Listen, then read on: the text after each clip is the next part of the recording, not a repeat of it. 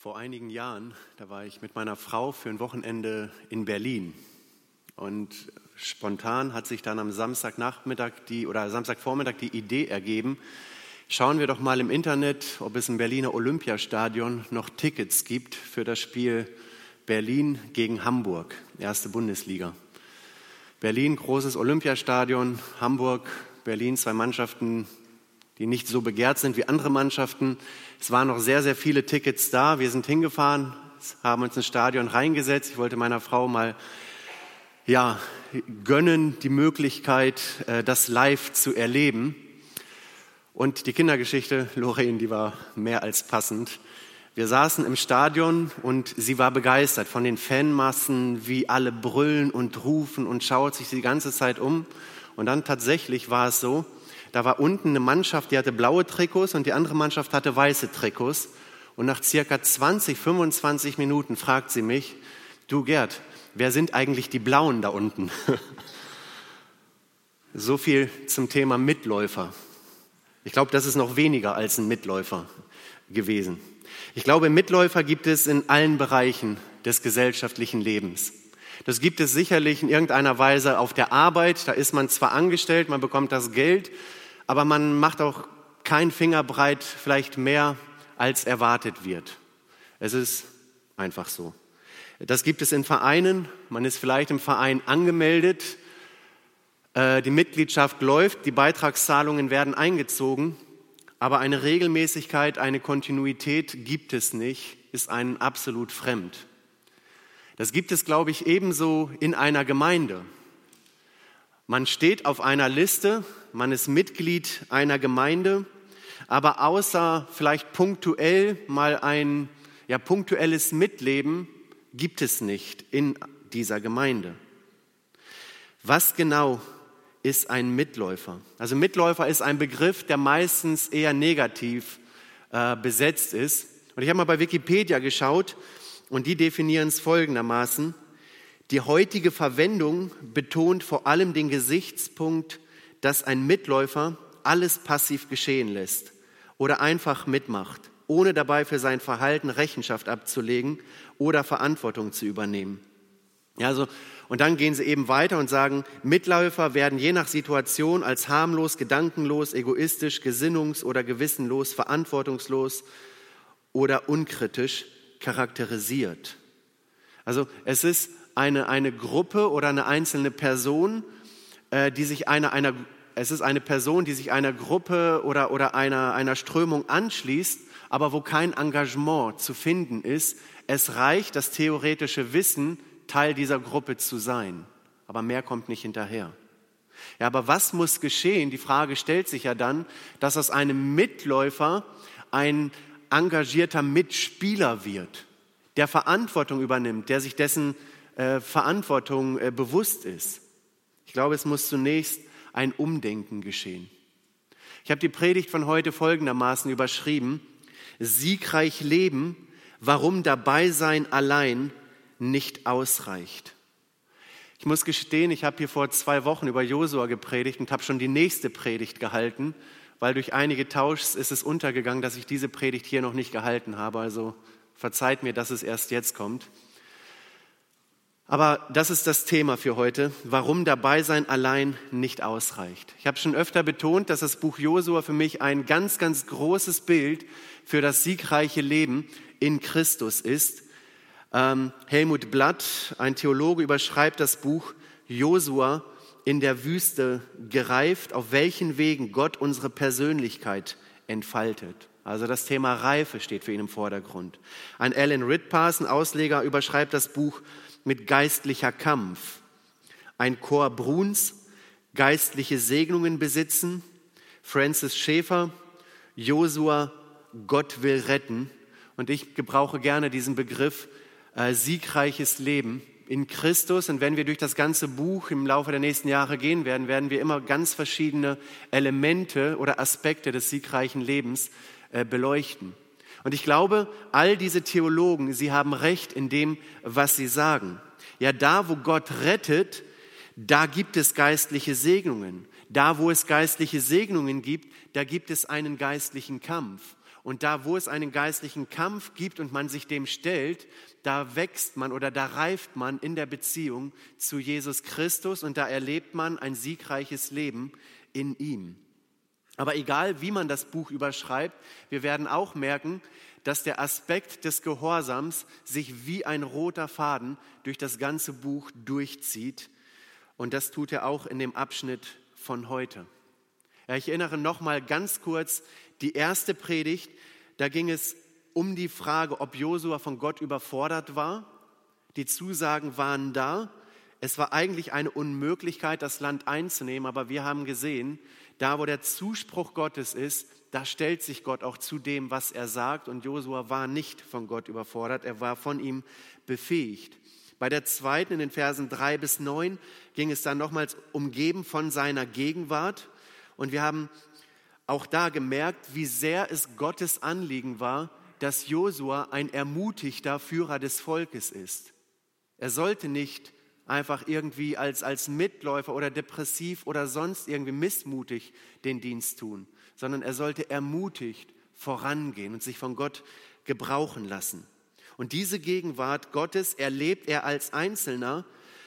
Ähm, und wir sehen, dass derjenige, der von Gott ermutigt ist, auch das Bestreben hat, in seinem Wort zu Hause zu sein.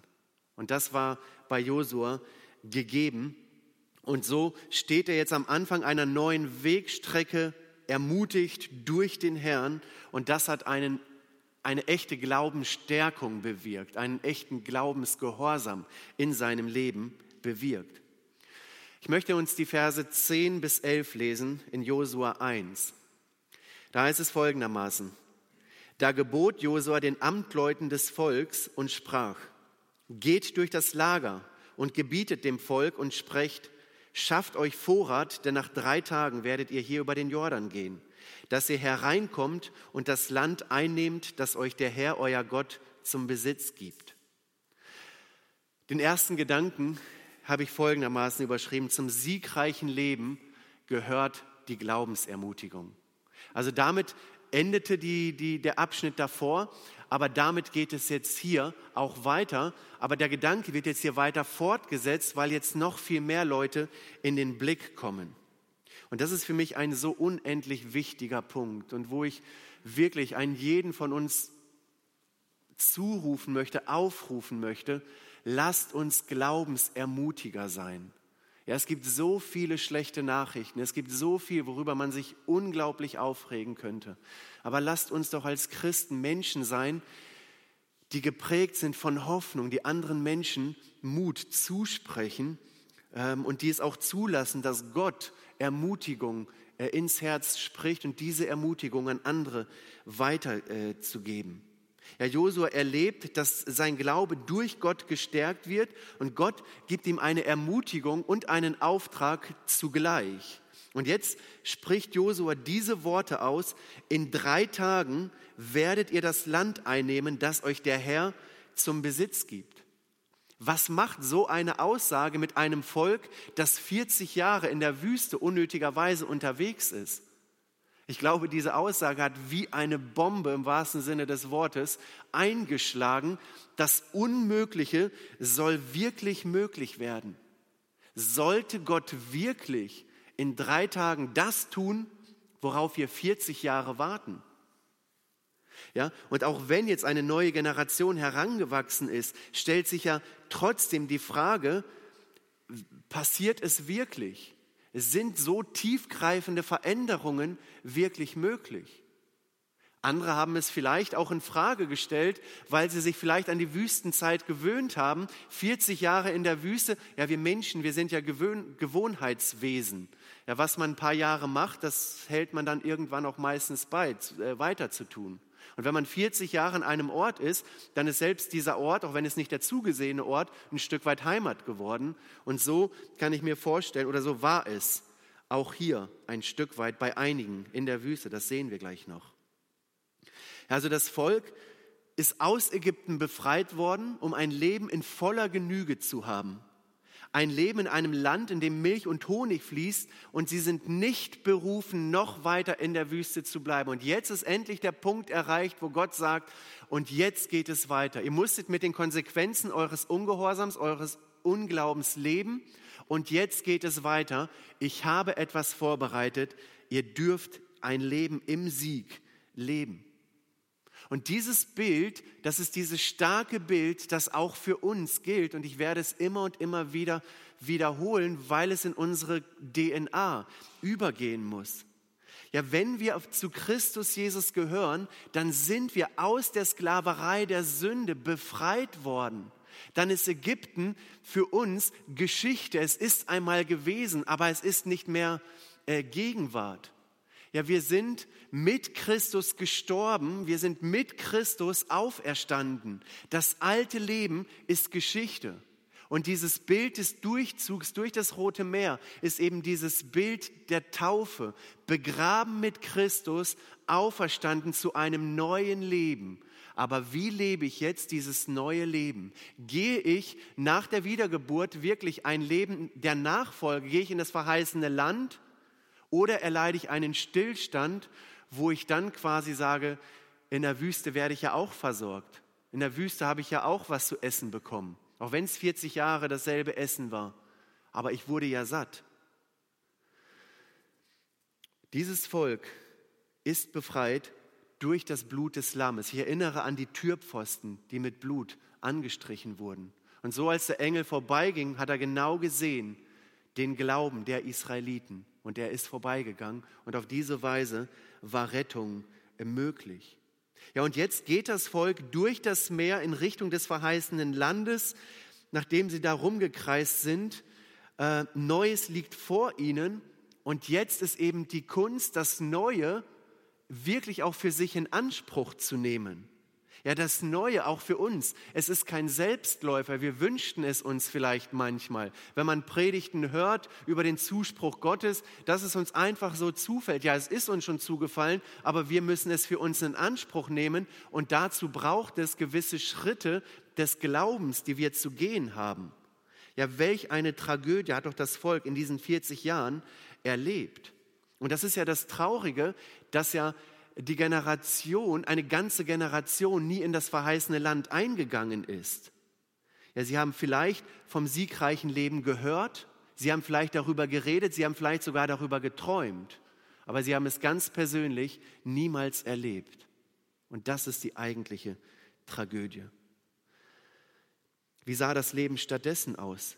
Ich erinnere noch mal an die Wüstenzeit ja eben noch die großen Wunder gesehen und einige Tage später murren und meckern, wenig Glaubensermutigung, wenig Zuspruch, sondern immer ist alles irgendwie falsch und nie konnte Gott es dem Volk und Mose es dem Volk richtig machen. Ja, also die Haltung war eine sehr, sehr negative Haltung und da dürfen wir als Christen einen Unterschied machen. Ja, und das ist der Gedanke des Josua-Buches. Ähm, es in Anspruch zu nehmen. Aber um es zu beanspruchen, braucht es das Wirken des Heiligen Geistes in deinem und in meinem Leben. Und da braucht es ein tagtägliches Überprüfen dessen, wo stehe ich eigentlich? Gibt es gewisse Prinzipien Gottes in meinem Leben, die ich konkret in die Tat umsetzen sollte? Gibt es vielleicht Weichen, die ich etwas ändern sollte, damit es in die richtige Richtung weiter vorangeht?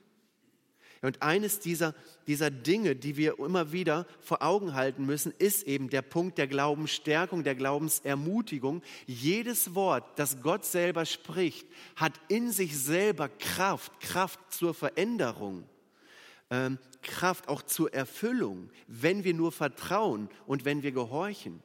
Ja, und wenn Gott diese Ermutigung mit auf den Weg gibt, sei getrost und unverzagt, ich bin mit dir, dann ist das für Josua mehr als nur ein Zuspruch. Es ist eine Realität, ein Fakt, wo er jetzt ganz konkret auf diesen Fakten aufbauen kann und die nächsten Schritte gehen kann, die er zulassen darf in seinem Leben. Und immer wieder glaube ich, bin ich überzeugt, wenn Josua in schweren Glaubenssituationen war, herausgefordert war, ich glaube, die Erinnerung war immer wieder da, Gott hat Gutes in mein Leben hineingesprochen Gott hat einen guten Plan mit mir und mit dem ganzen Volk und ich glaube, das hat eine Glaubensstärkung in seinem Leben bewirkt. Und was macht Josua jetzt? Er nimmt diese Glaubensermutigung und gibt sie an andere weiter, die es hören müssen. Ja, merken wir, was geschieht. Es, er zeigt durch die Weitergabe, dass er kein Einzelkämpfer ist, dass es ihm nicht ausreicht, dass er selber im Glauben ermutigt ist, sondern er möchte von einer Schar von Menschen umgeben sein, die ebenso begeistert von Gott sind, ermutigt von Gott sind, mit Hoffnung erfüllt von Gott sind. Das Volk braucht Mut. Äh, und es geht Josua dann gut, wenn es eben dem Volk gut geht. Und so spricht er jetzt zunächst mit den Aufsehern des Volkes, die die gute Nachricht dann weiter verbreiten sollen. Und das, was sie dann weitergeben, ist wie gesagt mehr als nur positives Denken, sondern es sind Worte Gottes ins Leben hineingesprochen. Und auch das betone ich nochmal. Gott spricht die Ermutigung in dein Leben hinein. Durch die Lieder, die wir heute gehört haben. Ich weiß nicht, wer da nicht ermutigt sein kann. Das ist Ermutigung pur von Gott in Liedform. Ermutigung durch das Wort Gottes. Gott spricht es zu. Und jetzt heißt es, lasse ich dieses Reden Gottes wirklich zu, öffne ich mein Herz und sage, ja Herr, ich lasse es zu. Ich lasse mich von dir ermutigen und ich nehme es für mich ganz persönlich. Weil erst dann, wenn ich es für mich in Anspruch nehme, kann ich auch für andere Menschen ein Ermutiger sein. Es heißt hier, schafft euch Vorrat, denn nach drei Tagen werdet ihr hier über den Jordan gehen, dass ihr hineinkommt und das Land einnimmt, das euch der Herr, euer Gott, zum Besitz gibt. Und da möchte ich nochmals uns wirklich bestärken. Ich weiß, dass es von Natur Miesmacher gibt, dass es Schwarzdenker gibt. Und egal, was man macht, es ist sowieso immer irgendwie falsch und verkehrt und man hätte es ja auch anders und besser machen können. Völlig klar. Aber es gibt darüber hinaus Menschen, die Ermutigung zulassen. Lass uns doch mal den Gedanken zulassen und es dann auch praktizieren, dass wir auf den Nächsten zugehen. Dass wir auf den Nächsten zugehen und sagen, Mensch, ich freue mich richtig, dass du heute da bist. Ja, ich, ich bin ermutigt dadurch, dass du da bist, dich zu sehen. Ja, richtig gut, dass du diesen Dienst in der Gemeinde wahrnimmst. Ja, Danke für die Ordner, die da vorne am Dienst, ihren Dienst verrichtet haben. Danke für die Frauen, die hier wieder dafür gesorgt haben, dass wir uns wohlfühlen, dass das Haus sauber ist. Danke an die, die immer wieder die Fenster sauber machen. Danke für die, die am Dienstag hier in der Gemeinde waren und alles sauber gemacht haben, die Wände gemacht haben. Danke für die, die draußen die Gartenanlage geputzt haben, für die, die sich wöchentlich ähm, für die Kinder einsetzen und vieles, vieles mehr. Jetzt könnte man eine halbe Stunde allein diese Dinge mal benennen und ich hoffe, wir merken, wie viel Grund zur Dankbarkeit es eigentlich äh, gibt. Glaubensermutigung führt immer zu einer Glaubensstärkung. Und es gibt Geschwister, die können vielleicht nicht so aktiv dienen. Aber auch auf die können wir zugehen und sagen, danke, dass ihr die Gemeinde im Gebet tragt. Danke, dass ihr ein Lächeln auf dem Gesicht habt, wenn ihr in der Gemeinde seid. Es gibt so viel, wie wir einander den Glauben stärken können.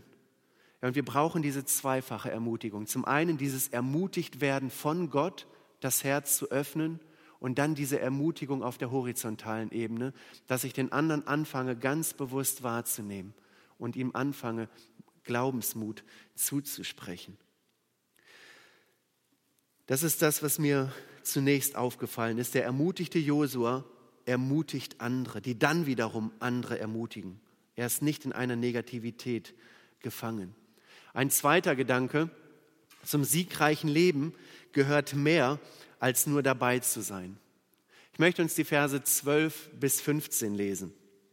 Und zu den Rubenitern, Gaditern und dem halben Stamm Manasse sprach Josua, denkt an das Wort, das euch Mose, der Knecht des Herrn, geboten hat der Herr, euer Gott, bringt euch zur Ruhe und gibt euch dieses Land. Eure Frauen und Kinder und euer Vieh lasst im Land bleiben, das euch Mose gegeben hat, östlich des Jordans. Ihr aber sollt, so viele von euch streitbare Männer sind, vor euren Brüdern gerüstet hinüberziehen und ihnen helfen, bis der Herr eure Brüder auch zur Ruhe bringt, wie euch, wie euch, dass auch sie einnehmen das Land, das ihnen der Herr euer Gott gibt. Dann sollt ihr zurückkehren in euer Land, das euch Mose, der Knecht des Herrn, zum Besitz gegeben hat, östlich des Jordans gegen den Aufgang der Sonne. Ja, war, ähm, worum geht es hier ganz, ganz konkret? Gott hat schon zuvor dem ganzen Volk Israel das Land Kanaan zugesichert. Äh, der Herr, euer Gott, bringt euch zur Ruhe. Der Herr, euer Gott, gibt euch das Land. Das heißt, es ist von einem ganz konkreten Land die Rede, das sie besitzen sollen. Ja, in dem Land gab es die Geschenke, die Gott für sie äh, zugesichert hatte. In dem Land gab es Milch und Honig. In dem Land ist das Land gemeint, auf die die Fußsohlen treten werden. Ja, das heißt, es bezieht sich alles auf das verheißene Land. Und was haben jetzt zweieinhalb Stämme vor? Sie haben vor, die Männer zu schicken, bei der Eroberung dabei zu sein, aber dann wieder zurückzugehen, um außerhalb des Landes ihr Leben weiterzuleben. Irgendwie wollen sie das, was Gott für sie vorbereitet hat, aber irgendwie wollen sie auch das, was Mose ihnen zugesagt hat, äh, schon, schon zuvor. Ja, ähm, und wenn wir in den Text äh, schauen, dann sehen wir, ähm, dass da ja eine gewisse Bereitschaft da ist. Ja, was ich eben sagte, sie sollen den Glaubensgeschwistern helfen, im Kampf zu bestehen. Ja, sie haben eine, eine Bereitschaft, auch gewissen geistlichen Kampf auf sich zu nehmen. Sie sollen ihr Bestes geben, aber am Ende wird dann das Land neuneinhalb Stämmen gehören und nicht allen Zwölfen. War das wirklich der Plan Gottes? Und wir merken ganz am Ende des Josua-Buches, wie es zu ganz großen Spannungen kam zwischen den zweieinhalb Stämmen und zwischen den anderen neuneinhalb Stämmen, dass es fast zu einem Krieg gekommen ist, der gerade so noch verhindert werden konnte. Also dieses harmonische Miteinander, das war nicht gegeben. Haben Sie sich vielleicht mit zu wenig zufrieden gegeben? Ja, steckten vielleicht diese 40 Jahre Wüstenleben so tief in ihnen drin, dass sie gar nicht mehr die Bereitschaft hatten äh, für Neues, für echte Veränderung. Ich glaube, wenn wir das aufs geistliche Leben übertragen, könnte man es vielleicht folgendermaßen übertragen. Sie waren mit dem zufrieden, was sie aus eigener Anstrengung geschafft haben.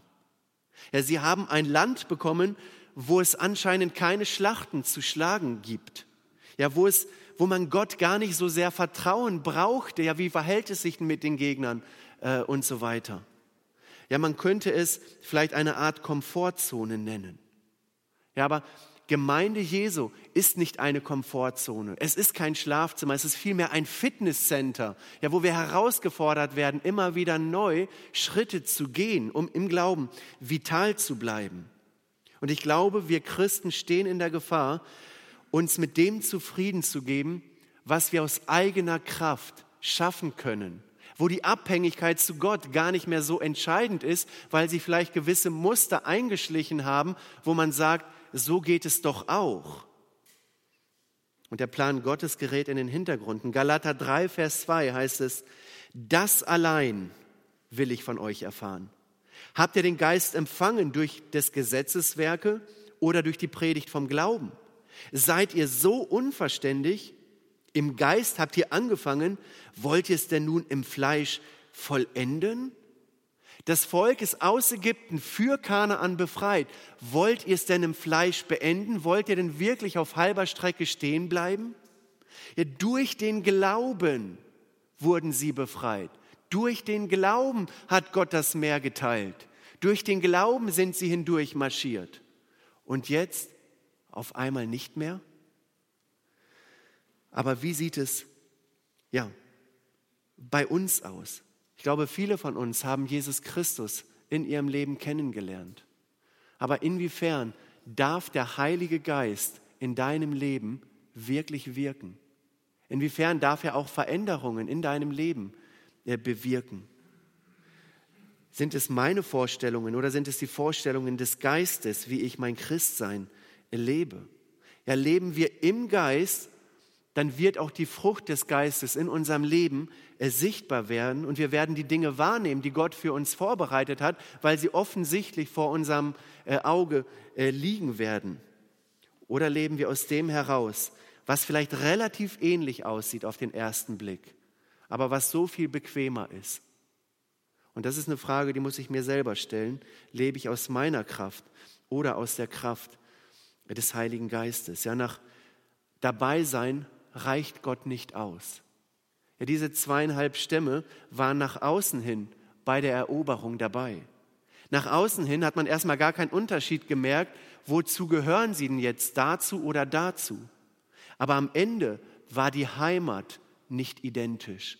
Ja, sie war diesseits des Jordans. Und somit waren sie später ein Problem für das ganze Volk. Ja, es war ein Zugeständnis von Mose. Wir lesen in 4. Mose 32 davon, weil eben in dieser Gegend ähm, sehr gutes Land war. Es war eine Gegend für Vieh, wie es da heißt. Das heißt, ihre größte Sorge war ihr, ihr, ihr Auskommen und ihr Einkommen aber nicht der Plan Gottes in ihrem Leben, nicht ihre Lebensweise. Ja, sie wollten große Weiden mit viel Vieh haben, aber was ist denn mit der Gemeinschaft, mit den Brüdern und mit den Schwestern des Volkes Israel?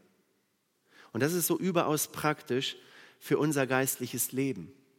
Ja, geht es denn heutzutage nur noch ums Einkommen, nur noch ums Auskommen? Ist alles andere im Leben diesem Ziel unterordnet? Ja, gibt es vielleicht in unserem Leben nur noch zweieinhalb Stämme, nur noch zweieinhalb, ja, ich sag mal Familien, mit denen wir Gemeinschaft haben und alles andere geht komplett an uns vorbei, so dass wir gar nicht mehr den Blick füreinander haben. Ja, reicht es mir aus, einfach nur dabei zu sein, vielleicht so eine Art Mitläufer zu sein. Ja, die zweieinhalb Stämme hatten 136.930 kampffähige Männer aber nur etwa 40.000 von denen überquerten tatsächlich den Jordan. Äh, und auch sie gingen wieder zurück. Also es gab die Befreiten, die nie das Land von innen gesehen haben. Und es gab die Befreiten, die es gesehen haben, die aber dann wieder zurückgekehrt sind. Also eine gute Erfahrung vielleicht muss man mal gesehen haben. Und sie konnten dann ihren Kindern und Enkelkindern sagen, jo, ich war da.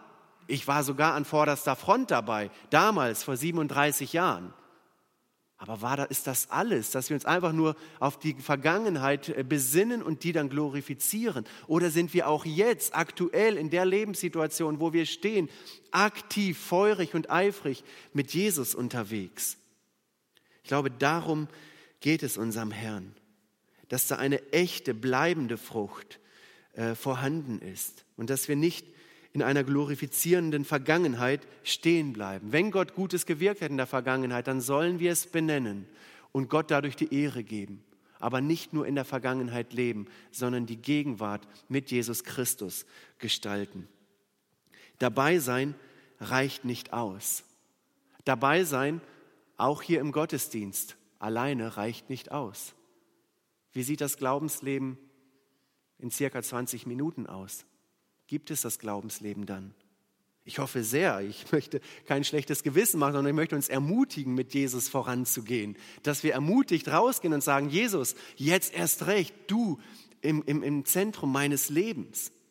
Galater 3, ähm, genau, das habe ich eben gelesen. Seid ihr so unverständlich im Geist, habt ihr es angefangen, wollt ihr es denn nun im Fleisch äh, beenden?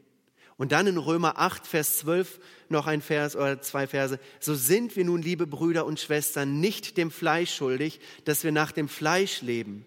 Denn wenn ihr nach dem Fleisch lebt, so werdet ihr sterben müssen. Wenn ihr aber durch den Geist die Taten des Leibes tötet, so werdet ihr leben. Ja, denn welche der Geist Gottes treibt, die sind Gottes Kinder. Ja, ich diene Gott nicht, weil ich ihm dienen muss, sondern weil ich ihm dienen will. Er hat sein Leben für mich gegeben.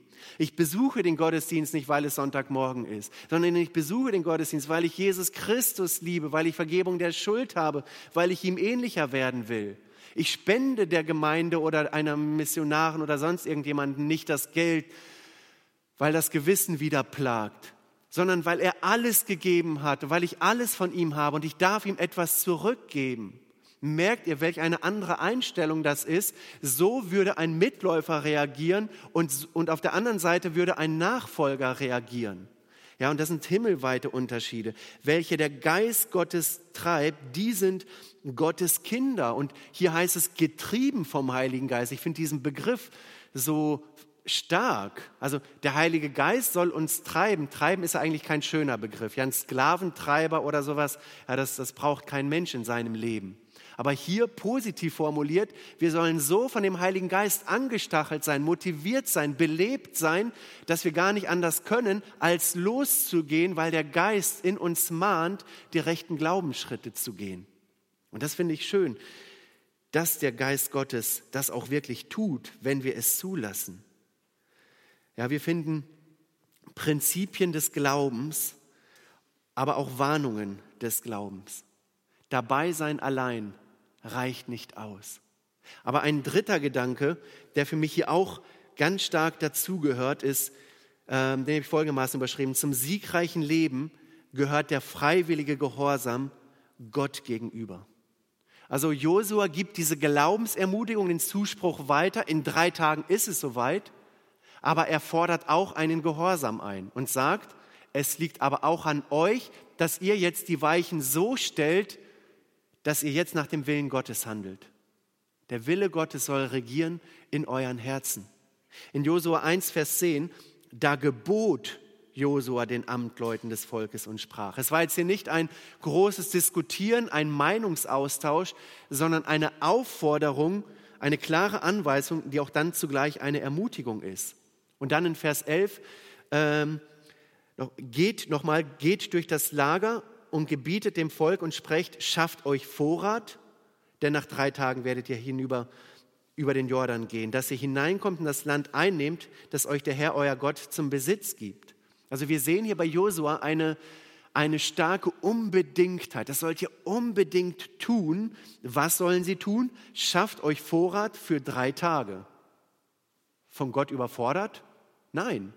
Sondern sie wollen oder, oder Josua oder Gott will, dass das Volk gut gesättigt ist, sodass sie mit Kräften, dass sie mit einer, einer glaubenstärkenden und auch physischen Stärkung in das Neue hineingehen. Gott möchte es doch nur gut. Und jetzt lag es an jedem selber. Nehme ich jetzt die Ration mit? Schaffe ich mir Essen? Schaffe ich mir Vorräte? Oder nicht? Die, die es nicht gemacht haben, die werden dann sicherlich an Hunger gelitten haben und es ganz anders erlebt haben als die, die genug zu essen hatten. Also sie sollen gestärkt die Aufgaben wahrnehmen, die Gott für sie hat. Gott fordert, aber Gott überfordert nicht. Und dann in Vers 16 heißt es etwas später, und jetzt schaut mal, wie die Reaktion der Leiter ist. Und sie antworteten Josua und sprachen, alles, was du uns geboten hast, das wollen wir tun. Und wo du uns hinsendest, da wollen wir hingehen. Wie wir Mose gehorsam gewesen sind, so wollen wir auch dir gehorsam sein. Möge nur der Herr dein Gott mit dir sein, wie er mit Mose war. Wer deinem Mund ungehorsam ist und nicht gehorcht deinen Worten in allem, was du gebietest, der soll sterben. Sei nur getrost und unverzagt. Ja, also Menschen lassen sich jetzt hier auf die Zusage Gottes ein, lassen sich durch Gott, durch Josua ermutigen und haben jetzt eine innere Bereitschaft, den Weg des Gehorsams wirklich auch zu gehen. Sie sagen nicht, alles, was du gesagt hast, das müssen wir tun, sondern alles, was du gesagt hast, das wollen wir tun, weil sie jetzt berührt sind. Wir wollen es tun. Äh, ich lese es nochmal. Alles, was du uns gebietest, das wollen wir tun. Und wo du uns hinsendest, da wollen wir hingehen. Wie wir Mose gehorsam gewesen sind, so wollen wir dir gehorsam sein. Also ihr stimmt mir bestimmt überein, wenn ich sage, dass der Begriff des Gehorsams heutzutage nicht mehr in ist. Der wird noch in christlichen Kreisen gebraucht, aber überall sonst wird das, der Begriff Gehorsam irgendwie umschrieben. Man hat ihn nicht mehr gerne, es hat eine negative äh, ja, Konnotatsbetonung. Ja, und ähm, man redet von Ordnungen, man redet von sonstigen Dingen, von gegenseitigem Einvernehmen oder sonst etwas, aber nicht mehr von Ordnung. Und ich erinnere mich zurück, vielleicht habe ich es hier auch schon mal erzählt, als wir vor, weiß nicht, 12, 13, 14 Jahren beim Jugendamt das erste Mal saßen und diesen Bewerbungsprozess bezüglich Pflegekinder gemacht haben. Da mussten wir diesen Fragebogen ausfüllen. Und in diesem Fragebogen war die Frage, was ist euch in der Erziehung wichtig? Ja, und ich damals in meiner Naivität gebrauche doch tatsächlich den Begriff des Gehorsams. Ich sage, es wäre, ich weiß nicht genau, wie ich es formuliert habe, aber es ist uns wichtig, dass ähm, das Kind uns gehorsam ist. Später bei den Gesprächen ähm, wurde dann so intensiv und stark auf diesem Begriff ähm, rumgehackt und gesagt, ja, aber wie ist das mit dem Gehorsam und wie wollen Sie den Gehorsam einfordern und was ist, wenn das Kind nicht gehorsam ist und was werden Sie dann tun und so weiter.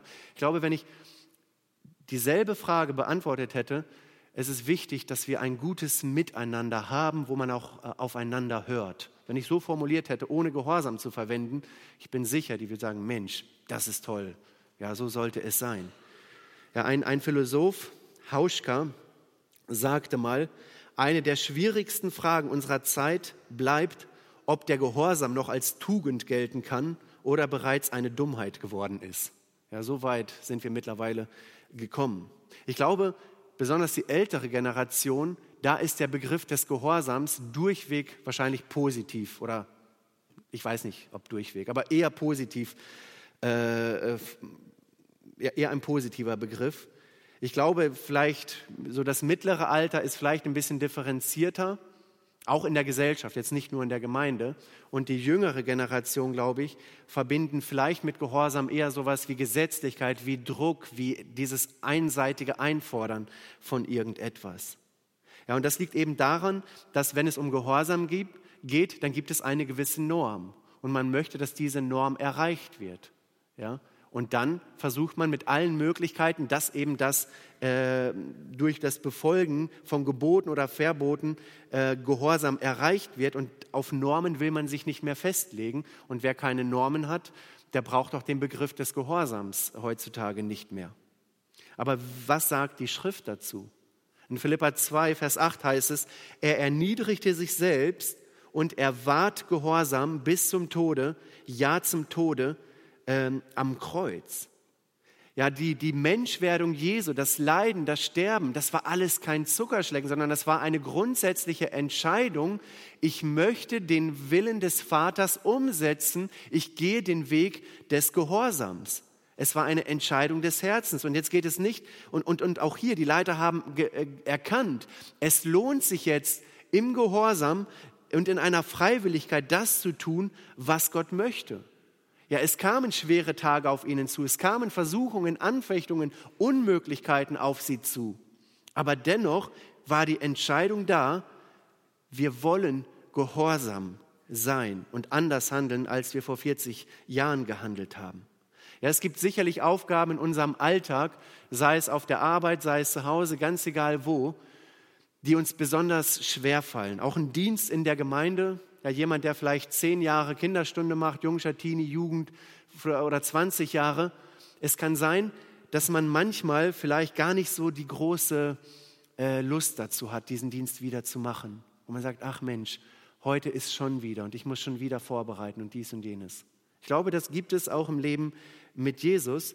Und das ist so der Gedanke, der mir kam. Ja, ich saß auch ähm, vor einiger Zeit an der Vorbereitung dieser Predigt und musste mich in meiner Freiwilligkeit ähm, überprüfen. Ja, es gibt auch in der Gemeinde Dinge, die möchte man nicht unbedingt machen.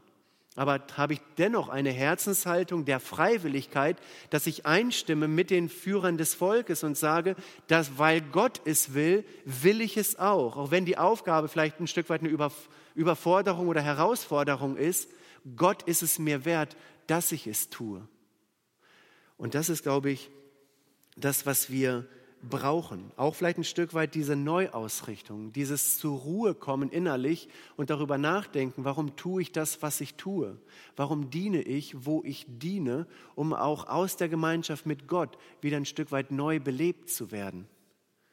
Ja, muss ich Gott dienen oder will ich Gott dienen? Muss ich Gemeindeglied sein?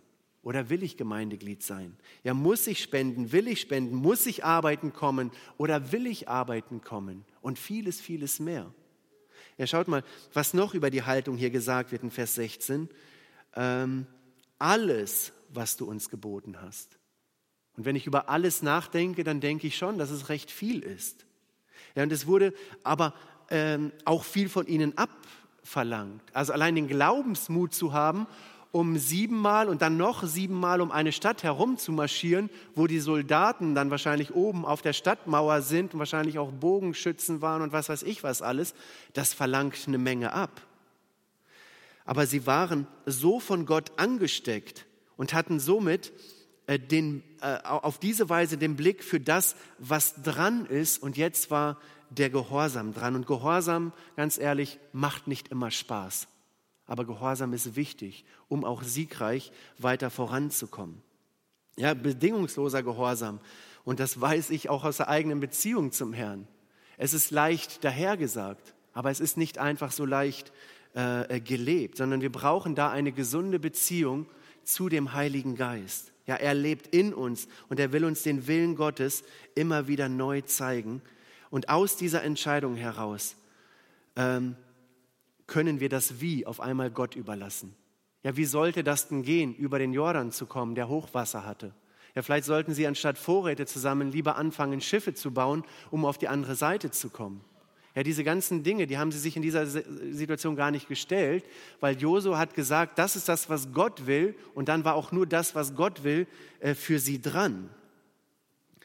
Und dann heißt es ähm, in Vers 17, wie wir Mose gehorsam waren, so wollen wir auch dir gehorsam sein. Möge nur der Herr, dein Gott, mit dir sein, wie er mit Mose war. Ich weiß nicht, was diese Aussage im Leben von Josu ausgelöst hat, also wie wir Mose gehorsam waren, so wollen wir auch dir gehorsam waren. Vielleicht ist er innerlich zusammengezuckt und hat gesagt, nein, bloß nicht, macht das bloß nicht, äh, sondern seid anders gehorsam. Ein gehorsamer Gehorsam wäre besser weil das ja eben nicht immer der Fall war. Aber es scheint auch hier ein Stück weit zu sein, dass sie in der Euphorie die Vergangenheit glorifiziert haben. Ja, wir waren Mose immer gehorsam, sie haben das Murren und das Klagen und alles vergessen und so wollen wir auch dir gehorsam sein. Aber ich glaube, worum es hier in erster Linie geht, ist diese innere Bereitschaft, jetzt ist dran, das zu tun, was Gott von uns möchte. Sie wollen nach vorne schauen und nicht in der Vergangenheit leben. Und Vers 18, Wer deinem Mund ungehorsam ist und nicht gehorcht deinen Worten in allem, was du uns gebietest, der soll sterben, sei nur getrost und unverzagt. Also ich, aus meiner Sicht, finde ich das wiederum ein wenig zu übereifrig, ja, zu unbarmherzig, zu unreflektiert. Das ist vielleicht Euphorie. Aber darum geht es nicht. Es geht um eine bewusste, nüchterne Entscheidung, die ich treffe, im Gehorsam die richtigen Schritte zu gehen. Und wenn jemand dann nicht mitgeht, dann muss er gewonnen werden und nicht mit dem Leben direkt bezahlen. Ja, Gehorsam ist besser als Opfer. Und das ist auch ein Stück weit Anwendung für mich, auch bei dem, diesem letzten Punkt.